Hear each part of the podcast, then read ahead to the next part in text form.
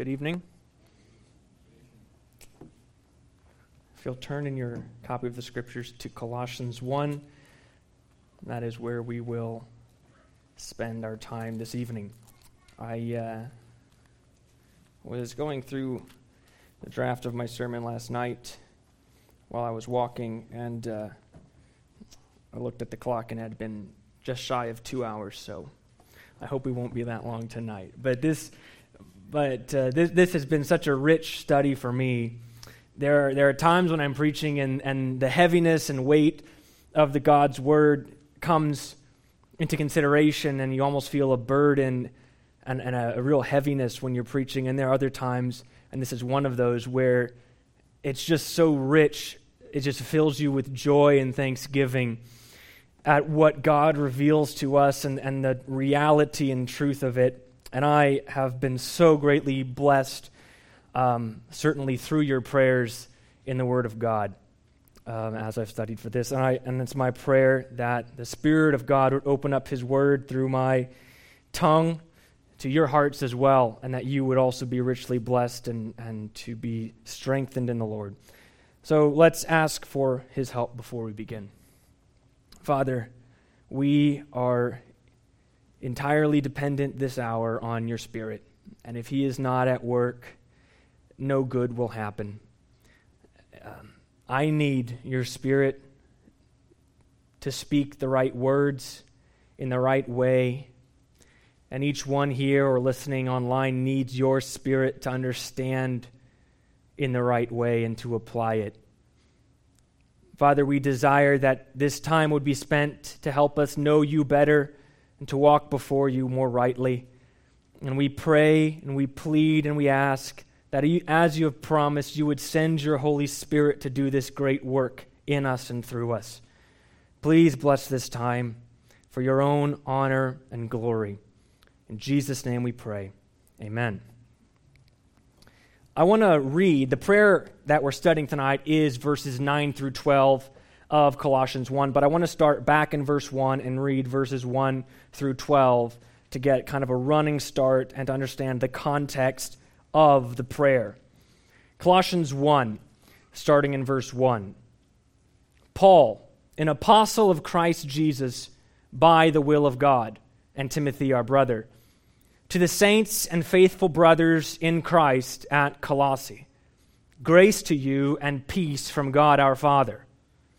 We always thank God, the Father of our Lord Jesus Christ, when we pray for you, since we heard of your faith in Christ Jesus and of the love that you have for all the saints, because of the hope laid up for you in heaven.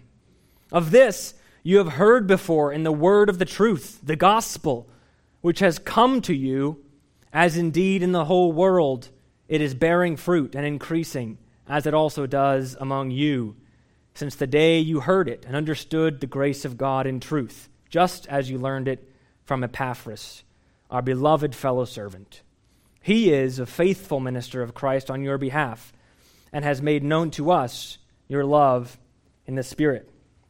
And so, from the day we heard, we have not ceased to pray for you, asking that you may be filled with the knowledge of His will in all spiritual wisdom and understanding, so as to walk in a manner worthy of the Lord, fully pleasing to Him, bearing fruit in every good work and increasing in the knowledge of God, being strengthened with all power according to His glorious might for all endurance and patience with joy, giving thanks to the Father who has qualified you to share in the inheritance of the saints in light. As we open up this prayer, one of the questions that we should start with is, how do we interpret and then apply this prayer? Maybe starting with the end before the beginning. These are direct prayers that we've been studying in the context of life, which then require us to properly interpret. For example, the prayer of Daniel that we studied a few months ago, we no longer pray for some kind of a physical restoration of Jerusalem like Daniel was praying. We, we no longer confess the sins of our nation in the same way that he confessed the sins of Israel, the covenant people of God. But we do confess sin with the same depth of sorrow and honesty and recognition of God's holiness. And we do pray for God to fulfill his promises. And as Rusty so clearly brought out, we pray primarily for the glory of God, of, of the holiness of his name to be upheld in his church and in his people and throughout the world. So how then do we understand and imply, apply this prayer of Paul? And I want to give you four trains of thought, four channels to which we can take these truths and apply them. The first one, quite simply, is that we live it out. What Paul prays for here is his desire for how the Colossians should live, and it is instructive then to us for how we also ought to live. What he prays for, what he teaches, the truths he says, and the motivations and inspirations that he gives, that ought to be borne out and shown in how we live as well. Second, and also quite obviously, we pray this for each other. Who is Paul praying for? He's praying, verse two, for the saints and faithful brothers in Christ at Colossae. So we, learning from this, can also pray this for the brothers and sisters, the faithful saints here in Wichita at New Hope Bible Church. Further on this, we read and we can learn that Paul was praying this for people he didn't even know personally. In chapter two, verse one, he says, I want you to know how great a struggle I have for you and for those at Laodicea and for all who have not seen me face to face.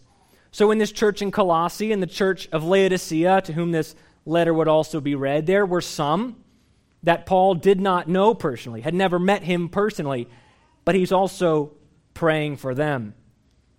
And so for our own application, it's easy to pray this for the brothers and sisters who we are close to, who we know in depth, intimately.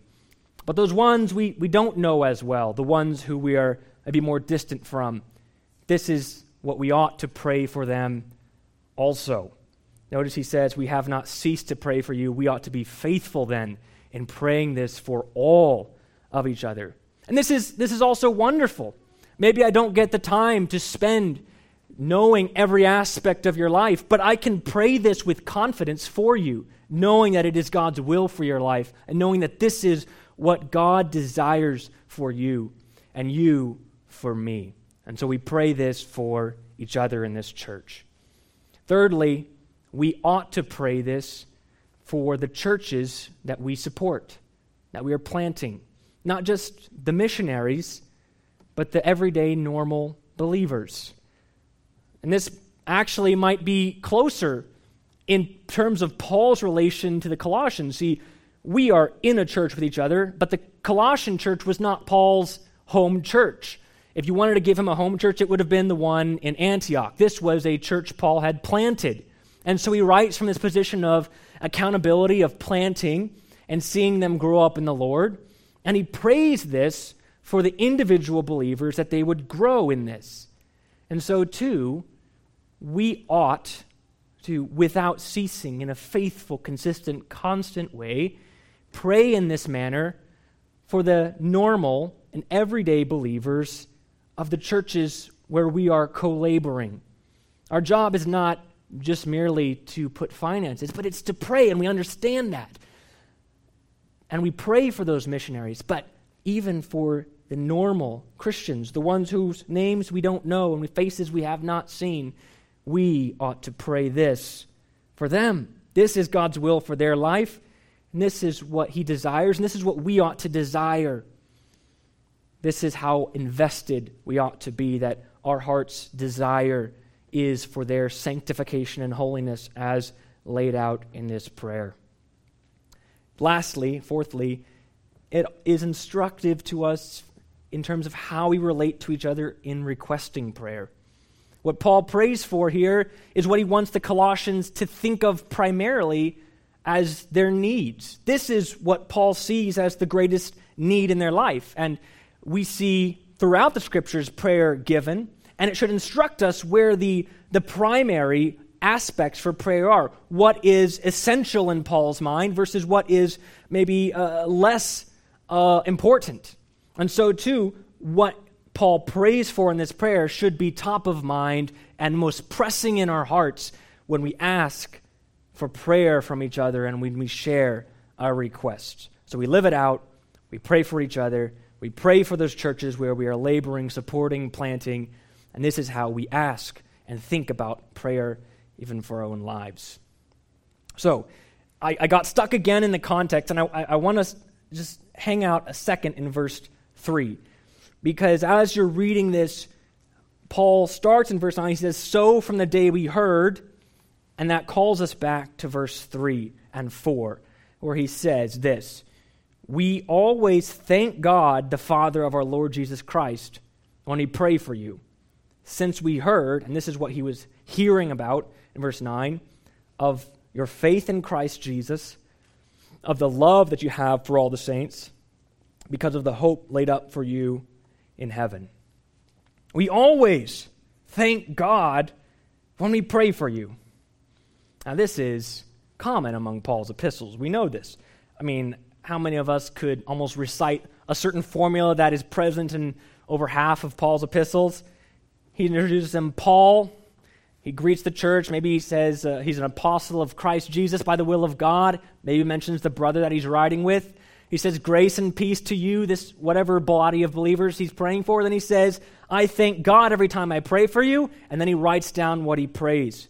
In Romans one eight, he says, first, I thank my God through Jesus Christ for all of you, because your faith is proclaimed or well known in all the world. First Corinthians one, I give thanks to my God always for you, because of the grace of God that was given you in Christ Jesus. Ephesians one fifteen and sixteen, another prayer. For this reason, because I have heard of your faith in the Lord Jesus and your love toward all the saints, I do not cease to give thanks for you, remembering you in my prayers. Philippians one, verse three, I thank my God in all my remembrance of you. Every time I remember you, I thank God. Always, in every prayer of mine, for you all, making my prayer with joy. Every time Paul thought of the Philippians, he was thankful to God, and he made his prayer with overflowing joy. First Thessalonians one, we give thanks to God always for all of you. Second Thessalonians one, we ought always to give thanks to God for you, as is right. It's only appropriate, it's only fitting that we give thanks to God for you, brothers, he says, because your faith is growing abundantly, and the love of every one of you for one another is increasing. And finally, to the individual Philemon, he says, I thank my God always when I remember you in my prayers. This is not a one-time deal. There was nothing particularly special or praiseworthy about the Colossians. Rather, this is Paul's very attitude, it seems, towards all these churches and individuals that he's writing to. It seems to just bubble up and overflow from the surface. And it begs the question of you, as it does for me, what is your attitude when you think and remember the believers in this body? When you pull into the parking lot on a Sunday morning and a Wednesday evening, what are you thinking? How are you feeling? What's your disposition, to use a big word? What's your attitude? More than just, are you thankful? And most of you would say, of course I'm thankful for my brothers, but how do you feel when you think of them and, and, and what it brought out in me? And let me confess to you, I of course said I was thankful for you all, but when I thought of you all, it was less of this overflowing thankfulness and joy that Paul seems to be experiencing, and maybe a little bit more sluggish and apathetic, where I'm, I'm thankful generally that I have a good church, but there wasn't this overflowing joy and thankfulness that, that seemed to just spring forward every time he thought of these believers. And maybe that is your life as well, that we get caught up in an apathetic, distant feeling for one another rather than this thankfulness to God. Or maybe in your prayers, how often do you thank God for brothers and sisters in this church? Not for specific areas that they helped you. Of course, we thank God when Phil Cook helps us fix our car, or when, when the families join together and bring meals in our time of need or our time of busy season, when someone goes out of their way to give a gift or catches up on coffee, something, something that happens to us, it's a blessing, we feel encouraged. Of course, we're going to thank God for that, but that's not what Paul is writing about. He does occasionally thank God for specific instances of grace in the believers, but this is an overflowing thankfulness just for the existence, it seems, of the believers. And so then what is your primary feeling, your disposition towards the fellow saints here in this church? And let's extend it then to the believers overseas, where we minister and labor. Are we often, without ceasing, feeling and bubbling over with thankfulness for each other? And and if you're like me, you have to struggle with that. That's not natural. We can often get caught up in our own lives and in everything happening around us, and we can even have quarrels with each other. Paul writes, and, and James writes, and, and the apostles write about having unity, because th- clearly we can have quarrels and arguments with each other. So how do we cultivate this attitude that Paul seems to have of always thanking God for each other? And it's it's quite simple, yet supremely difficult. The reality is we need to stop thinking about each other in an earthly way and consider each other first as spiritual creatures. Look at what Paul is thanking God for here in verses four and five. He says, why do we thank God? Because we heard of your faith in Christ Jesus, the love you have for all the saints, and because of the hope laid up for you in heaven. Faith in Christ Jesus, love for the saints, and hope in God for eternity. What causes this? It's not some particular thing the Colossians had done. No, it was the work of God in their lives, which is always a sure and stable reason for thanksgiving. It was faith in Christ that God had given them. It was love for the other believers, which is given to them by the Holy Spirit.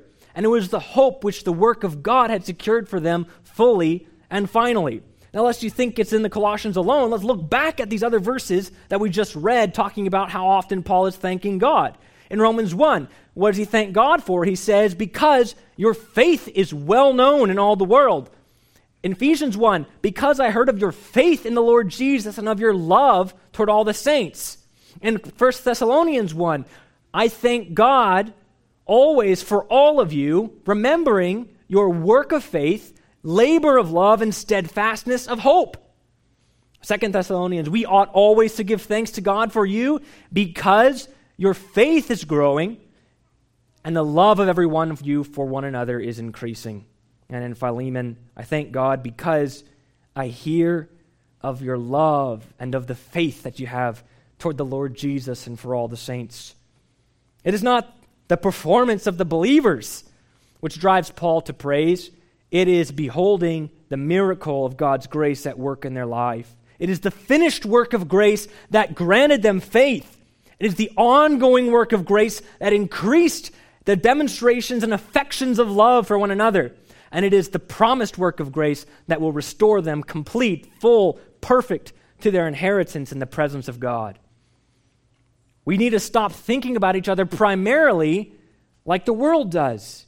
Isn't this what Paul says? He says, we no longer know anyone after the flesh. We no longer know Christ after the flesh. Everything has changed. We are not to each other primarily our occupation, our marital status, our political viewpoints, similar or differing stages of life, easy or difficult to get along with, homeschooled, not homeschooled, you name it, any descriptor falls by the wayside. As Paul writes later in the same epistle, here, that is in Christ, there is not Greek and Jew, circumcised and uncircumcised, barbarian, Scythian, slave, free, but Christ is all and in all. Or consider Ephesians two. So then, you are no longer strangers and aliens. You and the person sitting next to you is no longer stranger and alien from God. They were, but they're not anymore if they're a believer. And you're no longer strangers and aliens from each other. But together you are fellow citizens with the saints and members of the household of God. And in him, you individually and corporately are being built together into a dwelling place for God by the Spirit. This is the one thing that matters above all. It supersedes any other descriptor that we can give each other. And it's just this: we are in Christ. How then can we not be thankful? We're thankful for the work of God in our own lives. We have to be thankful for our own salvation. How then can we not be thankful that this person, these people around you, they've been granted faith? God has saved them. God has made them to love the assembly of saints rather than hate the light as they would. God has transferred them from the kingdom of darkness into the kingdom of his dear Son in glorious light. How can we not thank God for each other that one day this person, these people, will join you in glory, without sin, perfectly restored in Christ, to worship and serve the King for all of eternity? That no matter what happens to them in this life, that Christ has bought them and secured them to be his own forever. They don't deserve it. They haven't earned it. It's not their good works that have set them in this way.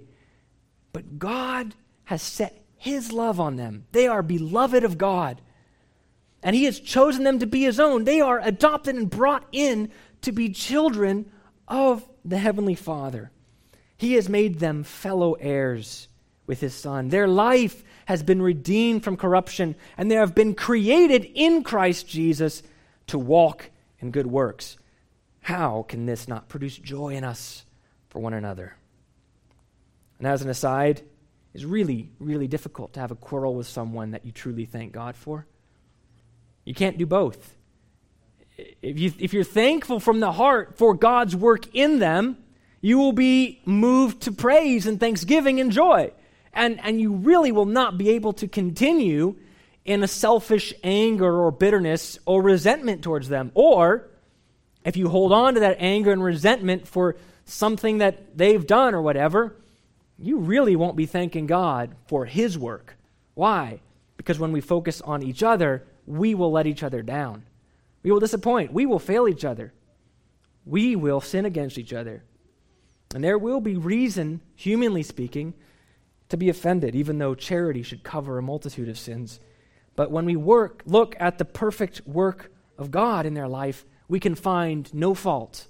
We can find nothing wrong. We can find only cause to praise and thank God because his work is perfect and eternal.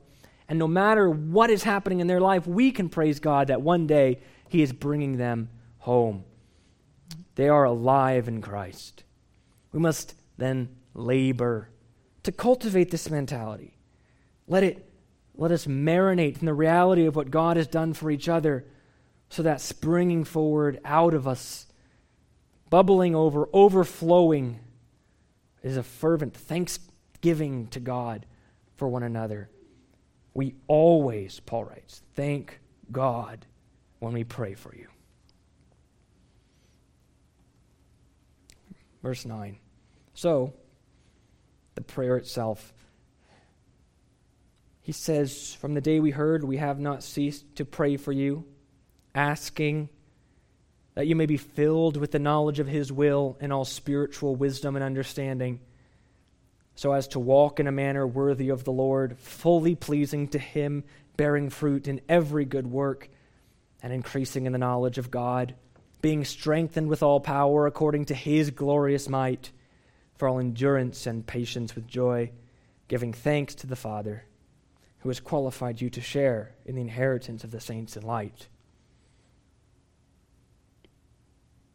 Prayer full of incredible phrases and, and clauses, full of glory, so that we could pre- pro- probably spend a sermon on each one to dive into the depths of truth behind each one. But we have not much time left. So I want to go through each phrase and, and, and each one.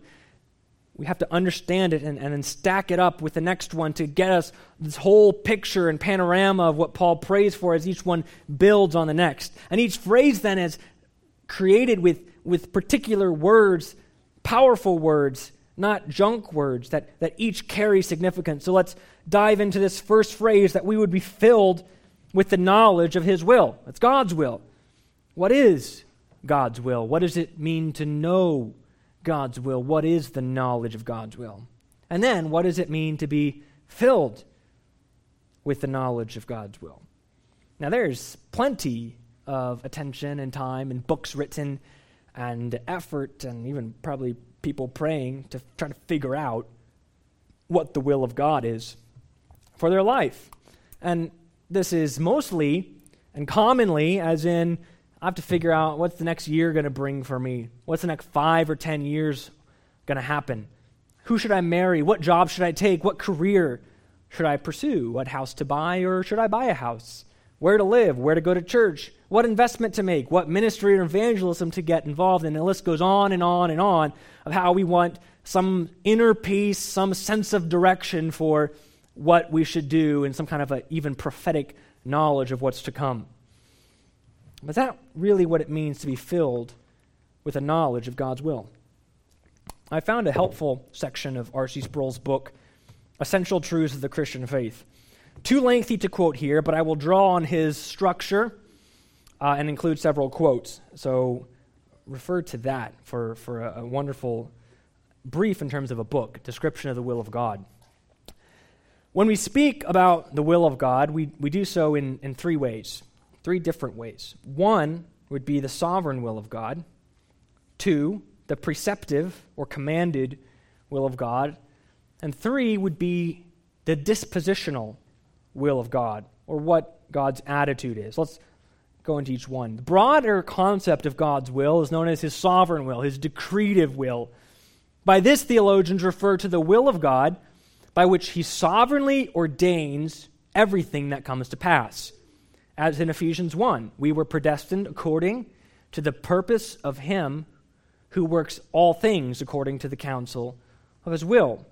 Or Daniel four, when he does, as Nebuchadnezzar says, God does according to his will among the hosts of heaven and among the inhabitants of earth, and none can stay his hand or say to him, what have you done?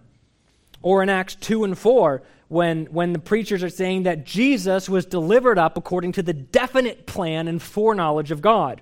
Or that Pontius Pilate, Herod, and the Gentiles and the people of Israel were gathered together against Jesus to do whatever God's hand and God's plan had predestined to take place. Everything that has happened and everything that will happen has originated in this sense from the sovereign will of God. History itself is the unfolding of God's perfect purposes and plan. Secondly, we understand the will of God as the preceptive or commanded will of God. It is what God commands us to do and to obey and how to live our life. In this sense, the scriptures either give us particular commands that are the will of God or speak of doing the will of God. A few months ago, we were in Mark three, and Jesus talks about who is his brother, his mother, and his sister, talking about spiritual life and relation rather than physical or blood relation. And he says, whoever does the will of God, he is my brother and sister and mother. First Thessalonians four says, this is the will of God, your sanctification, that you abstain from sexual immorality, and se- several other commands after that. The will of God is that you be holy, that you abstain from sexual immorality. First Peter two, this is the will of God, that by doing good, you should put to silence the ignorance of foolish people. Or Hebrews thirteen, that great prayer or promise that the God of peace who brought you, brought again from the dead, our Lord Jesus, the great shepherd of the sheep, by the blood of the eternal covenant, will equip you with everything good so that you may do his will. How these two, the sovereign will of God and the commanded will of God, interact, Sproul says this, though God's sovereign will is often hidden from us until after it comes to pass, as in we don't know what the next day will bring until it happens. That is God's secret and sovereign will. Though that is often hidden from us, there is one aspect of God's will that is plain to us, his preceptive will. It is the will of God that we be holy, It is the will of God that we do not steal. It is the will of God that we repent, that we love our enemies. This aspect of God's will is revealed in His Word, as well as in our conscience, by which God has written His moral law upon our hearts. So the second aspect of the will of God is the clearly revealed commands and instructions given in the Bible. Thirdly, and Sproul says, the third way the Bible speaks of the will of God is with respect to God's will of disposition, or his, his attitude. This will describes God's attitude. It defines what is pleasing or displeasing to Him. For example, God takes no delight in the death of the wicked. God is pleased when we find our pleasure in obedience. He is sorely displeased when we are disobedient. And this is very much aligned with the commanded will of God. God hates sin, and He loves what is good. So the three parts of the will of God are the sovereign will of God, the commanded will of God, and then the character or attitude of God, what God delights in and what He hates. So what is then the knowledge of God's will? Is it, like we said before, knowing how we should live our life in the future with some particular bent towards career or what's going to go on in the next five or ten years or whatever? But in all these matters, if that's what it is, it's chasing after the sovereign will of God, the secret will that He's not always revealed.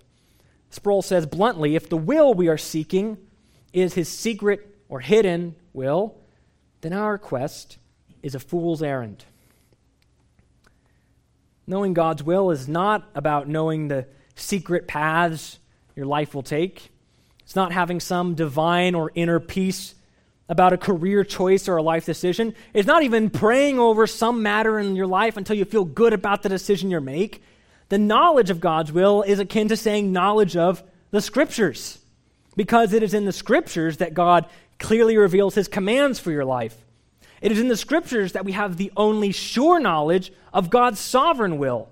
And in the Scriptures, we see the character and disposition of God revealed. We see what He loves. We see what He hates. We see what pleases Him.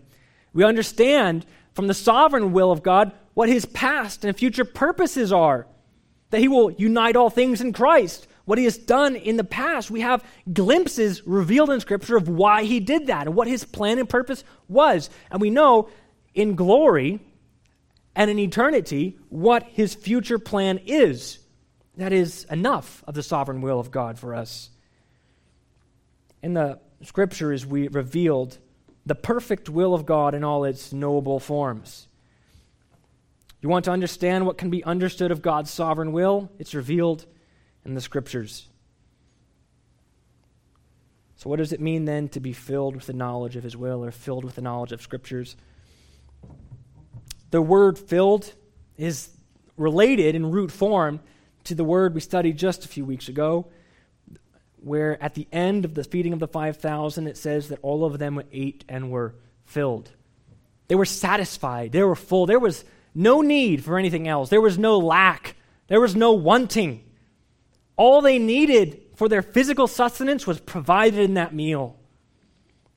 It's also related to the idea of fulfillment of prophecies. When all that had been spoken had come to pass, it was filled up. The time had been fulfilled. There was no time left. It was now. And all that had been written had come to life. So in the knowledge of the Scripture, it is to be filled to overflowing. It's to have no room or, or, or part lacking in any other way. The Scriptures have invaded every part of your life. There's no more room, as it were, for false teaching, false doctrine, or false ways of thinking. Your attitude is shaped by the Scriptures. Your private thoughts are filled with the Scriptures. Your conversations with other people, your decision-making process, your whole worldview and perspective, your life and everything in it is conformed to the Scriptures and transformed by the Scriptures in every way, as spoken of in Romans twelve. Verse two, do not be conformed to this world, but be transformed by the renewal of your mind, by the Scriptures, that by testing you may discern what is the will of God, what is good and acceptable and perfect. And on to the next phrase, he says, in all spiritual wisdom and understanding.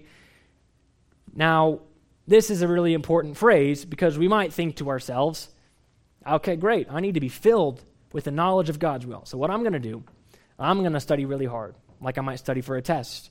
I'm going to devote myself. I've got to be, have a really high I Q or, or some physical effort and work. I'm going to memorize. I'm going to become the most knowledgeable person in this whole church about the Bible. If someone wants to quiz me on it, I know the verse. If someone wants to challenge me on memory, I got them. But that's not what it is. It only comes in all spiritual wisdom and understanding. The proper and useful knowledge of the Word of God comes only in all spiritual wisdom and understanding, by the Spirit of God. First Corinthians two, Paul writes, we impart this, this spiritual wisdom that he was talking about, in words not taught by human wisdom, but taught by the Spirit, interpreting spiritual truths to those who are spiritual. The natural person does not accept the things of the Spirit of God, for they are folly to him, and he is not able to understand them because they are spiritually discerned. The Word of God can only properly and usefully be understood by the work and revelation of the Spirit of God. Your hard work and your effort will yield no results if the Spirit of God is not at work in you to open your mind, your eyes, and your heart to understand with spiritual understanding. For this reason, Paul prays for the Ephesians, that God would give them the spirit of wisdom and revelation in the knowledge of Him, that they would be strengthened with power through His Spirit in their inner being. We must have the Spirit of God in our reading and understanding of the Scriptures.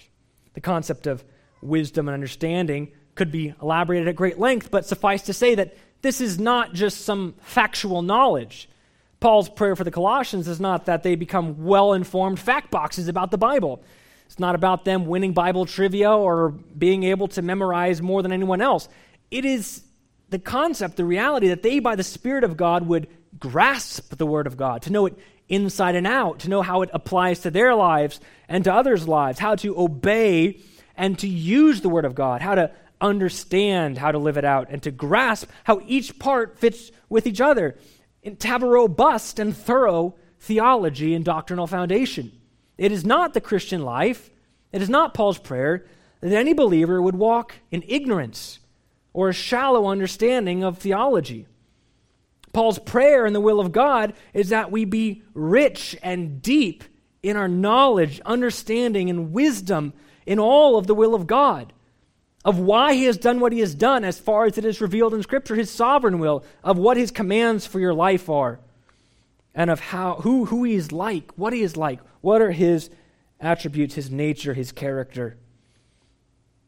So this verse can be summarized as saying that I pray for you that by the working of the Spirit of God, you might be overflowing with a rich and proper comprehension of the Scriptures, so that you know would know what God is like, what He has done, and what He has commanded you to do. But it doesn't stop there, and this is great for us and, and challenging maybe for us, because in a church that preaches the Word of God and is filled with the Word of God and wonderful resources, it might be a pitfall for us to say, then I will devote myself by God's grace and by the Spirit of God to study the Scriptures and know it inside and out. And we devote our lives to knowing all theology and all this doctrine, but it happens in almost an academic fashion where it remains in our head, but little of it moves to our hands or our feet. So Paul prays and writes that we would be filled with the knowledge of His will in all spiritual wisdom and understanding for the purpose of, or so as to, walk in a manner worthy of the Lord. Walk in a manner worthy of the Lord.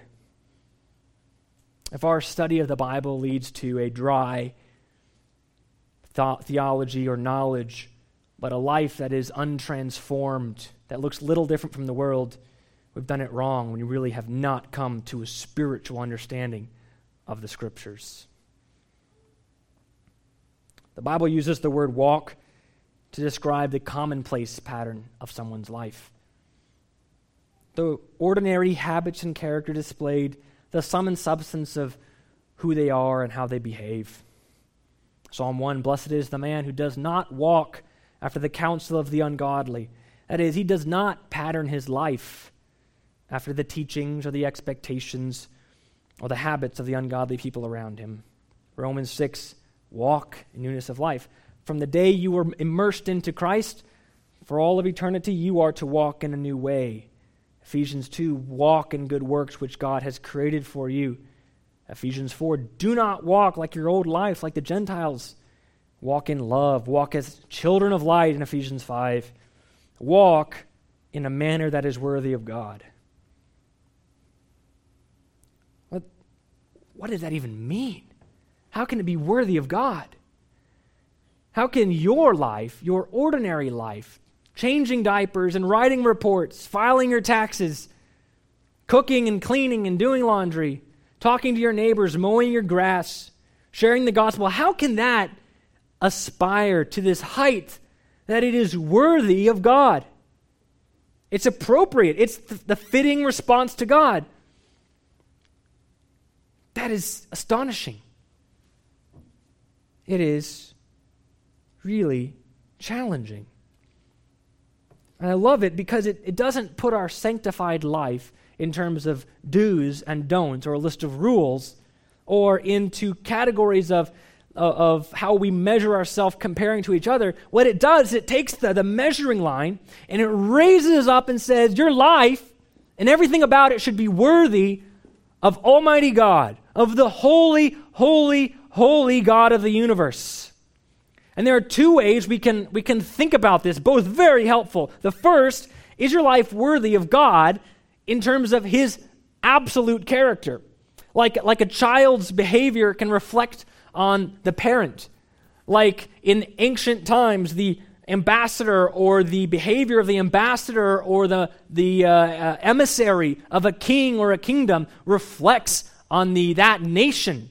And even in current times, um, is your life reflective and bring honor to the king that you say you represent, to the king that you say that you serve, to the Father who has made you his own child, to the God who is yours? And certainly in the Old Testament, many commands, many rebukes were given because the nation of Israel, their lives and their way that they had fallen into idolatry brought dishonor to the name of God.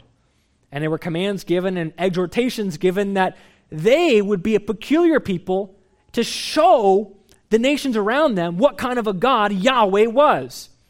First Peter one quotes the Old Testament, verses fourteen through sixteen, and adds to it. He says, as obedient children, do not be conformed to the passion of your former ignorance, but as he who called you is holy, you shall also be holy in all your conduct. Since it is written, you shall be holy, for I am holy. The bar is the holiness of God. And looking at that, we see our standard. And our life then should reflect what we see in the holiness of God. Ephesians five, be imitators of God as beloved children. Matthew five forty-eight, you must be therefore perfect as your heavenly Father is perfect. First John two, whoever says he abides in him, in Christ, ought to walk in the same way in which he walked. And this is so tied then to being filled with the knowledge of the Scriptures, because as we see who God is and what he is like, we are then instructed in how we ought to pattern our lives. What does he love? What is he like? This is who we ought to be. And so the measuring bar and the standard to which we aim our whole life is God himself. Our life should be worthy of God. But that's that's not it, because it, it just gets better. Ephesians four and First Thessalonians two and Philippians one are three similar way, turns of phrases where he says that we should have our manner of our life be worthy of something. Here they are. Ephesians four one, walk in a manner worthy of the calling to which you have been called. First Thessalonians two twelve, walk in a manner worthy of God who calls you into his own kingdom and glory. Philippians one twenty-seven, only this, let your manner of life be worthy of the gospel of Christ. Firstly, we let our life be worthy of the very nature and character of God, but secondly, our life should be worthy of the work of God in our life. What is the calling that we've been called to? What is the work of God in our life? What has God done for us? What is the gospel? He's called us into his own kingdom and glory. That should produce a certain kind of life. The, the only proper and worthy response to this is what our life ought to look like. How we order, order and organize and pattern our life should be a direct response also to what we see in the past and even in the future of what God has done for us. It should be worthy of the God who crushed his own son to bring you into his family. It should be worthy of the God who called you when you hated him to be his own beloved child. Ephesians one, God has chosen us in him, in Christ, before the foundation of the world, that we should be holy and blameless before him. The connection, God called and God chose us. The purpose ultimately is that we are holy and blameless before him. Our life should be lived in a holy and blameless way as a direct response to that. That God is rich in mercy because of the great love with which he loved us, even when we were dead in our trespasses, made us alive together with Christ. That's the calling that we've been called with.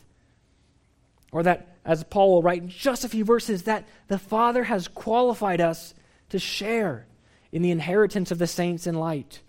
That he has delivered us from the domain of darkness and transferred us to the kingdom of his Son, in whom we have redemption, the forgiveness of sins. This, this is what God has done, and our life then should be lived worthy as an appropriate response to that. Like the song we sang, long my imprisoned spirit lay, fast bound in sin and nature's night. Thine eye diffused a quickening ray. I woke, the dungeon flamed with light. My chains fell off. My heart was free. I arose, went forth, and followed thee.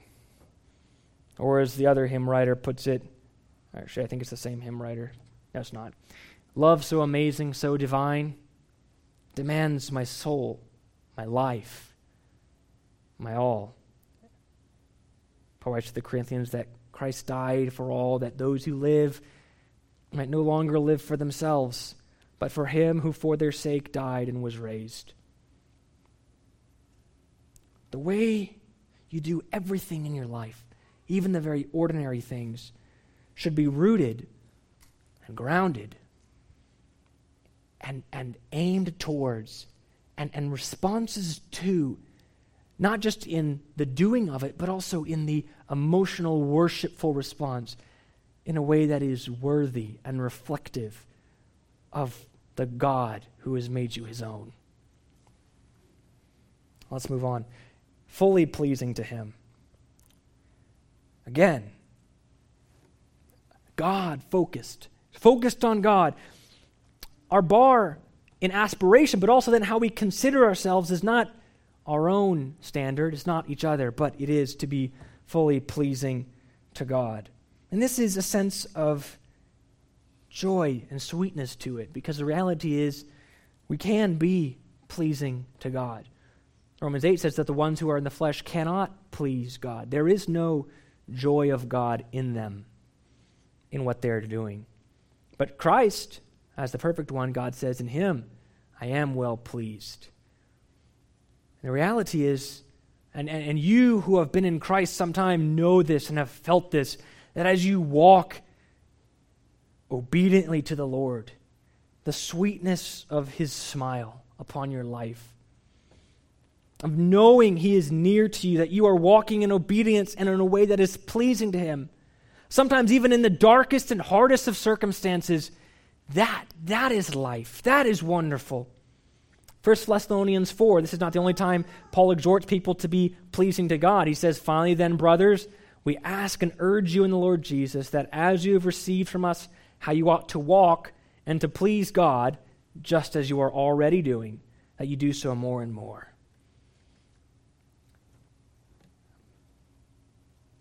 In a another way, it reminds us that no man can serve two masters. That to live in this way, as written by Paul here, is to leave all others. Second Timothy two four, no soldier gets entangled in civilian pursuits, since his aim is to please the one who enlisted him. If your life is to be pleasing to God, you have to forego pleasing any other way of life. It has to be primary. You cannot serve God and mammon, Jesus said. You cannot serve God and anything else. You cannot try to have a life that's kind of obedient to God and keep some of the world in you. You either are fully pleasing to God in how you live your life. Your aim and your one desire is wholeheartedly that I might please God, or it is not. Bearing fruit in every good work. Bearing fruit. The outward sign of an inward life. Matthew seven, every healthy tree bears good fruit, but the diseased tree bears bad fruit. Only the good soil bore fruit in the parable of the soils. Matthew thirteen, as for what was sown in the good soil, this is the one who hears the word and understands it. He indeed bears fruit and yields. And to walk in darkness is to be unfruitful, Ephesians five says. We are to, to bear fruit. But bear fruit in what? And this is again instructive because you can imagine, as has been happened throughout history, someone reads the first part of this, they read other things like, okay, what I'm going to do? I'm going to get my Bible. I'm going to leave everybody. I'm going to go out into the desert. I'm going to go into a building and lock myself up. And I'm just going to study the Word of God so I'm filled with the knowledge of His will. And I'm going to be fully pleasing to God. But that's that's not the end of it. We're to bear fruit in every good work. And we bear fruit in every good work towards other people. Good works are done in front of and to other people primarily. Although the good works of obedience to God are, are to God and, and not necessarily always to other people. But listen to these. Matthew five, let your light shine before others so that they may see your good works and give glory to your Father who is in heaven. Acts nine, talking about Dorcas, that she was full of good works and acts of charity. Jesus was the one who went about doing good in his miracles, in his healing, in his teaching, in his compassion. The scripture are given and we tie it all together again. Second Timothy three, the scripture is given that the man of God may be complete and equipped for every good work. Hebrews ten, we ought to consider how to stir up one another. It's kind of a violent pushing, provoking. We ought to push each other to love and good works. And then Titus, read the book of Titus, it's full of good works. Clearly not that we're saved by them, but that this these people of God are to be devoted good works. Of the unbelievers, he says, they are detestable, disobedient, unfit for any good works. To Titus himself, show yourself in every respect to be a model of good works. The purpose that Christ saved us, two fourteen, Christ gave himself for us, to re- why? To redeem us all from lawlessness and to purify for, him, uh, purify for himself a people for his own possession who are zealous for good works. Christ desires that you be zealous, given over to good works. What Paul wants Titus to remind the people, remind them to be submissive to rulers and authorities, to be obedient, and to be ready, prepared for every good work. Titus three fourteen, let our people learn to devote themselves to good works so as to help in cases of urgent need and not be unfruitful. The Christian life is not a solitary life where we care not about other people. It is a life given over, devoted to, ready for good works. You can think of the sprinters you might watch in the upcoming Olympics as, as they prepare and they, they tense their bodies up on those starting blocks so that as soon as the sound of the starting pistol reaches their ears, they will spring into action, pumping and, and, and, and running hard. So too, in a some sense of readiness, we ought to be so ready, so opportunistically waiting, eager, zealous, so that whenever an opportunity for a good work comes on, we're on it. We love it. We're there. We're devoted to this. We're given over. We're not apathetic or or somehow just, oh, if a good work comes along, I'll do it, and I guess I don't hate good works. No, this is this is a bearing fruit. We're to be very fruitful in every good work. All of the good works in, in Romans twelve of hospitality, of love for one another, of giving to one another, and all these things written to each other and to the world, we are to be bearing fruit in every one of them. And so our life then is given over not before men to do works for their praise. Again, fully pleasing to God, but rich and full of works, so that people can see them and glorify God. Finally, in verse ten, we have the intimate relationship with God, and it brings it again full circle, relationally to God, not based on performance, not focused on what we're doing, but that, he says, increasing in the knowledge of God. It's the same word, root form, that's used for intimate relations between a husband and a wife. You already probably know that, but this is often prayed for the people of God. Paul, as a great example in Philippians three, counts everything as lost so that he would know Christ, that he would experience him. John seventeen, this is eternal life, abundant, rich life, that they would know you and Jesus Christ whom you've sent. And so our life is this ever-increasing, growing, thriving, sweet and intimate relationship with God, where he is fellowshipping with us and we are drawing near to him, and more and more our delight is just in him. And he is meeting with us and communicating and revealing by his word more of his beauty and his sweetness.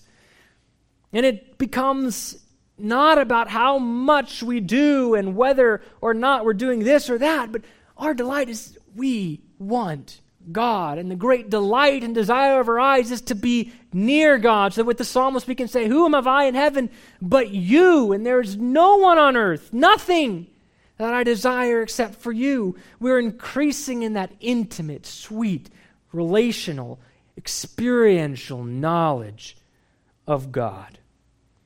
And so verse ten, all put together, can be summarized in this way, that the proper comprehension of the Scriptures will lead to this, a fully complete Christian life. Our motivation will be right. Our standard will be right. Our mindset will be right. Our actions will be right. We'll have the proper perspective on our whole life.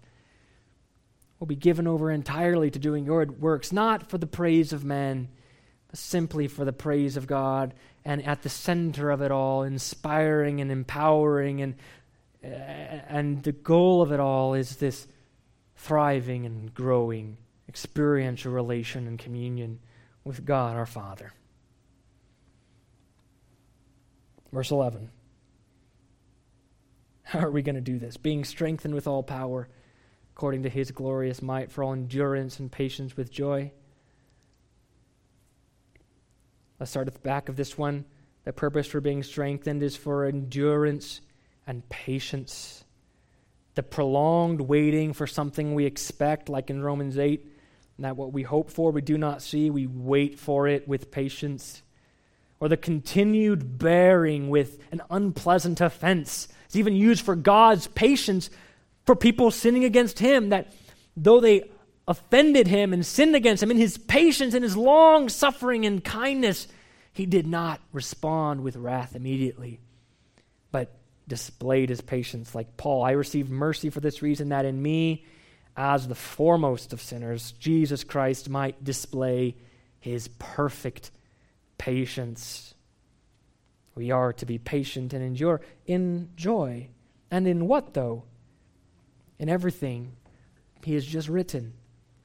You're supposed to live this life, but it's not in a vacuum. You know what's arrayed against you. Your own self. You're weak. You can't even live up. If, if you had nothing else outside of you to tear you down and attack you, you still would be unable to endure and patiently, day after day with joy, walk in the way we just described. You felt that, and I have felt that. But beyond that, the whole world is arrayed against us. If you are believers, Jesus says they will hate you. They are not your friends.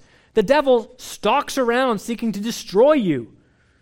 How, then, do you think that you are going to live out this type of life to the glory of God every day, every second, until either the return of Christ or when he calls you home in death? You would be mad, deluded to think that you have some kind of strength to do this on your own. But but often we don't feel our need. We, we and I think this is because we can we can lower that. We're content with a life that really doesn't live up to that standards. We're kind of content in this half in the world, half in Christ, or or content with some allowance of sin and worldliness in our life. And when that's the standard, you can do that. But if you raise the standard and you realize the war that you're in, and, and, and I will tell you this, on Saturday nights, when you go down and see the sin in front of you, you realize that you have nothing in of yourself to offer. When you go and evangelize, you realize, I cannot change a single heart. Only by the power of God will anything good happen. And this ought to be true then, and we think about even our sanctification. Yes, we labor. Yes, we ought to be filled with the knowledge of His will. But if we think we have some kind of strength and power to make this happen on our own, we are deceiving ourselves. But thanks be to God, He has not left us without strength. Because Paul prays, and we know from other scriptures, that we can be strengthened with all power according to His glorious might. And, and, and what Ephesians says is that this power is already at work in us. Verse nineteen of chapter one, he says that we would know what is the immeasurable greatness of His power toward us who believe, according to the working of His great might that He worked in Christ. God's power is freely available by the Spirit to us. Ephesians three, that we would be strengthened with power through His Spirit. Ephesians six, that we would be strong in the Lord and the strength of His might. Or even a slightly different description of this, Galatians two, I have been crucified with Christ, and it is no longer I who live, but Christ who lives in me. Christ who lives in me. It's not my power or my strength or my effort that's causing me to be able to live this way. It is Christ in me. And so too, to live this way, day in and day out, with patience, endurance, keeping the right mindset, keeping our eyes to what we long for and wait for, and having our lives still filled with joy and not be these dull, sad Christians that are just focused on the dark world around us. To do that, we must be strengthened by the power of God. And He is powerful. It's His glorious might, the same power that raised Christ from the dead. Lastly then, in verse twelve, giving thanks to the Father who has qualified you to share in the inheritance of the saints in light. And in case you forgot this, it's almost full circle. And this ties so clearly with that endurance and patience with joy. How can you have joy? You look at the world, it's dark. You look at your own self, you're weak. But we can have joy because of the Father who has qualified you to share in the inheritance of the saints in light. This is rich from beginning to end. But let me just briefly then focus on the end part of it, of our inheritance in light. Yes, this looks back to the qualifying work, the gospel that we, we already have seen, that God has already finished this work in us, and that is so full. But but it also then looks forward with joy to, to one day, a future inheritance that we will have. According to First Peter, he says, it's inheritance that is imperishable, undefiled, unfading. It's kept in heaven for you.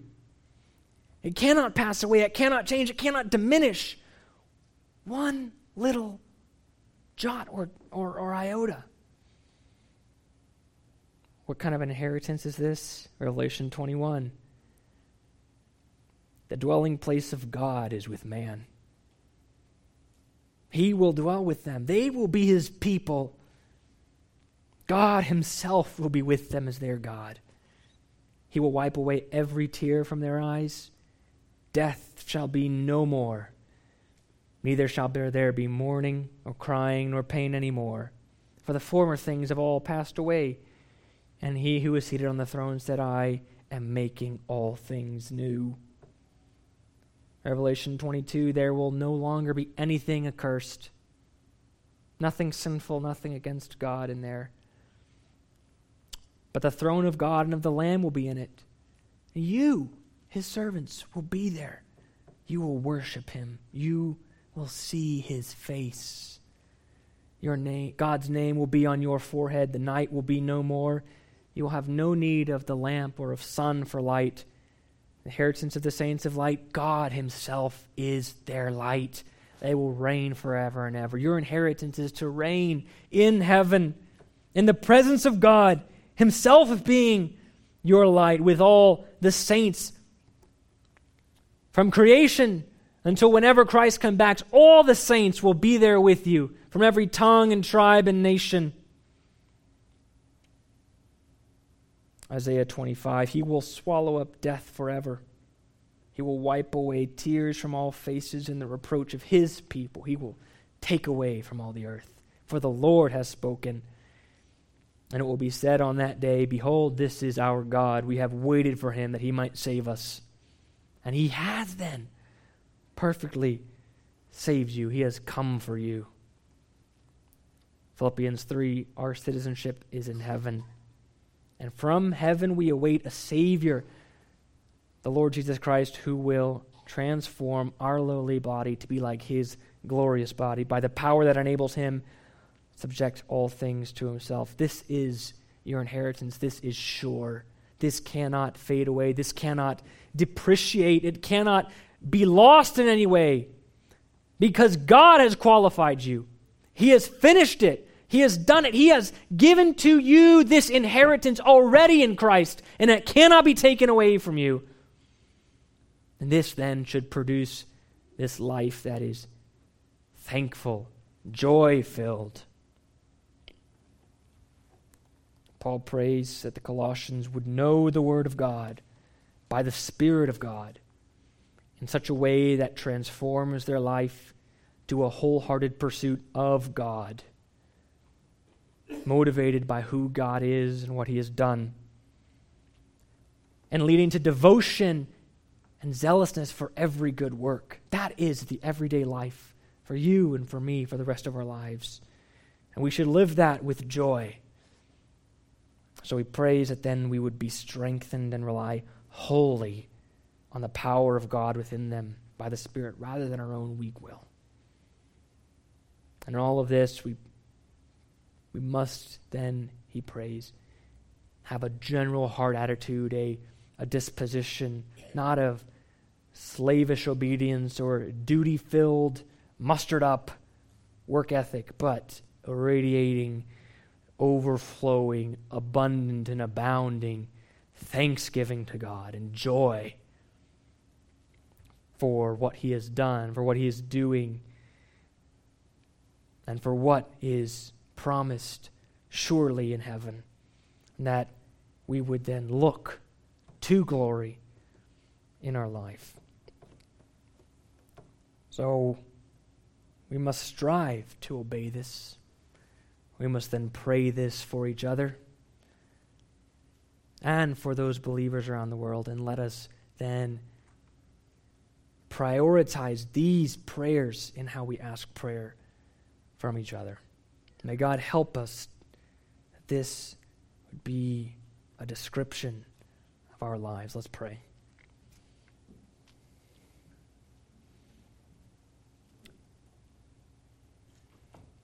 Father, we are thankful. How can we not be? And help us, Lord, where we are not and when we are not. God, you have so richly blessed us in Christ. You have so abundantly provided for us. You have prepared for us a glory beyond all comparison to any trial or suffering in this life. And you've done that to the believers next to us and around this world in pure grace and love and mercy. Not from any goodness, but simply to show your patience and your grace. Lord, everywhere we turn, we see grace and we see mercy that you have poured out richly on us. So, Lord, please help us. Help us to rely on your Spirit to live the kind of life and to pray the type of prayers that are worthy of you, that reflect who you are. We cannot do it by ourselves, Father, but please help us. We need you. Amen.